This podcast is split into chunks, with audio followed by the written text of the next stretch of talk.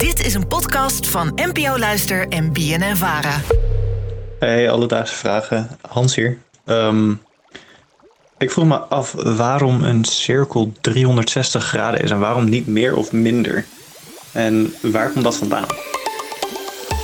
Alledaagse vragen. NPO Luister. Hans, dankjewel voor het insturen van je vraag. Nou, Merel, ik moet zeggen, bij ja, het lezen van deze vraag alleen al kwam het wiskundetrauma in mij naar boven. Cirkels, eh, driehoeken, eh, vierhoeken. Het was allemaal... Logisch. Leraren die zeggen dat is gewoon logisch. Ja, ik, ik was er een drama erin. En Ik ook, ja. een antwoord op deze vraag vinden, het voelde eigenlijk ook niet voor mij besteed. Hmm, ik weet nog dat ik echt een jaar over de stelling van Pythagoras gedaan heb.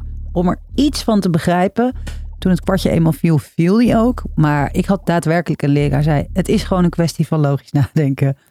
Ik eh, voel me heel verwant met deze luisteraar die gewoon denkt: Ja, leuk dat je logisch roept, maar hoezo 360 graden? Precies. Ik stel voor dat we deze leraar eventjes ongelijk gaan bewijzen. We gaan deze aflevering gewoon een echte verklaring geven waarom dat zo is.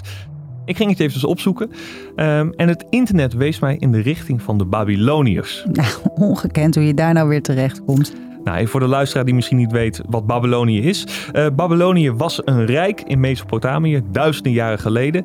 En dat lag ongeveer op de plek waar nu Irak ligt. En eh, dat koninkrijk, daar hadden ze heel veel slimme wetenschappers die voor hun tijd heel ver met de wetenschap waren. En die cirkel van 360 graden, die schijnt daar dus ook vandaan te komen. Mhm, Oké, dat heb je gevonden op het internet en toen? Ja, om te horen hoe het nu precies zit, had ik wel wat extra hulp nodig. En daarvoor belde ik met hoogleraar Mathieu Ossendrijven. Hij is verbonden aan de Vrije Universiteit van Berlijn. En hij doet onderzoek naar de wetenschap van deze Babyloniërs. Dus hij kon ons ook precies vertellen waar zij die cirkel voor gebruikten en waarom deze 360 graden is. Ja, die cirkel van 360 graden, die komt inderdaad uit Babylonië. Dat gaat terug op een, op een, op een indeling die door de Babyloniërs eh, is ingevoerd, uitgevonden, kun je zeggen. Oorspronkelijk is dat zeg maar een cirkel aan de hemel. De cirkel die wij ecliptica noemen, de jaarlijkse baan van de zon, die werd ingedeeld in, in 12 keer 30. Dat is dus 360 graden. Ja, die ene graad, dus 360 graden is de hele cirkel.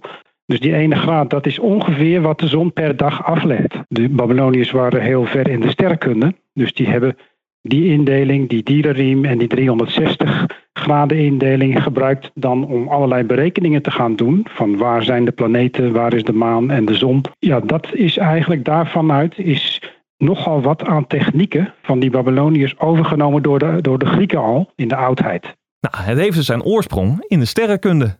Ongelooflijk. Die link had ik nooit gelegd. Maar ja, nu ik het hoor, denk ik, daar was iedereen toen het natuurlijk heel druk mee. Dus waarom niet in Babylonië? maar toch, Aaron, als ik die uitleg weer hoor, gaat alles in mij eh, eh, weer aan. Dat middelbare school uh, wiskunde trauma.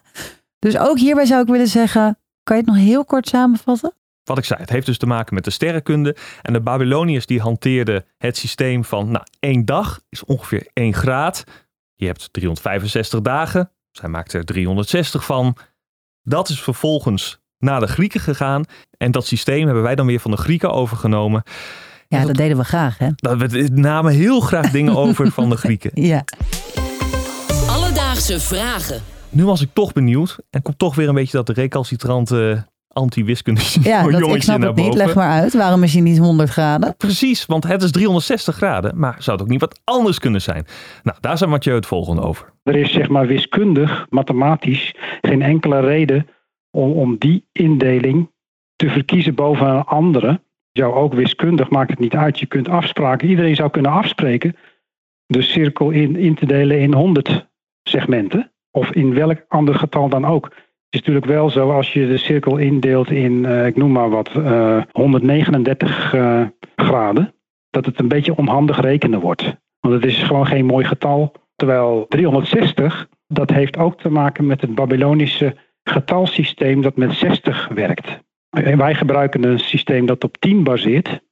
Dus als wij een getal opschrijven, dan schrijven wij een getal op in machten van 10. Maar de Babyloniërs die, uh, die gebruikten eigenlijk een systeem dat op 60 baseert.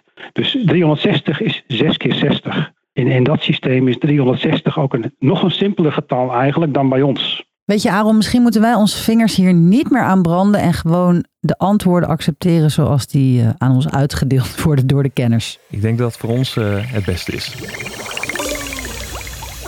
Dus Hans, vandaag zochten we voor je uit waarom een cirkel 360 graden is.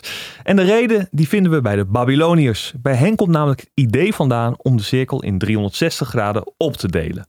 Dit deden ze naar aanleiding van de stand van de zon, waarbij elke graad ongeveer één dag is. En daarnaast werkten de Babyloniërs met 60-tallen, waardoor het voor hen makkelijk rekenen was.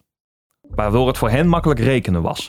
Wij hebben dit vervolgens overgenomen en eigenlijk nooit aangepast, terwijl dat wel had gekund, want uiteindelijk blijft het gewoon een afspraak. Ja, laten we hem zo houden, alsjeblieft. Heb je ook een vraag? Stuur ons dan een berichtje op Instagram. Dat kan naar Alledaagse Vragen. Of je kan ons mailen op alledaagsvragen.bnnvara.nl en dan zoek ik het voor je uit. Alledaagse vragen. NPO Luister. BNN Vara.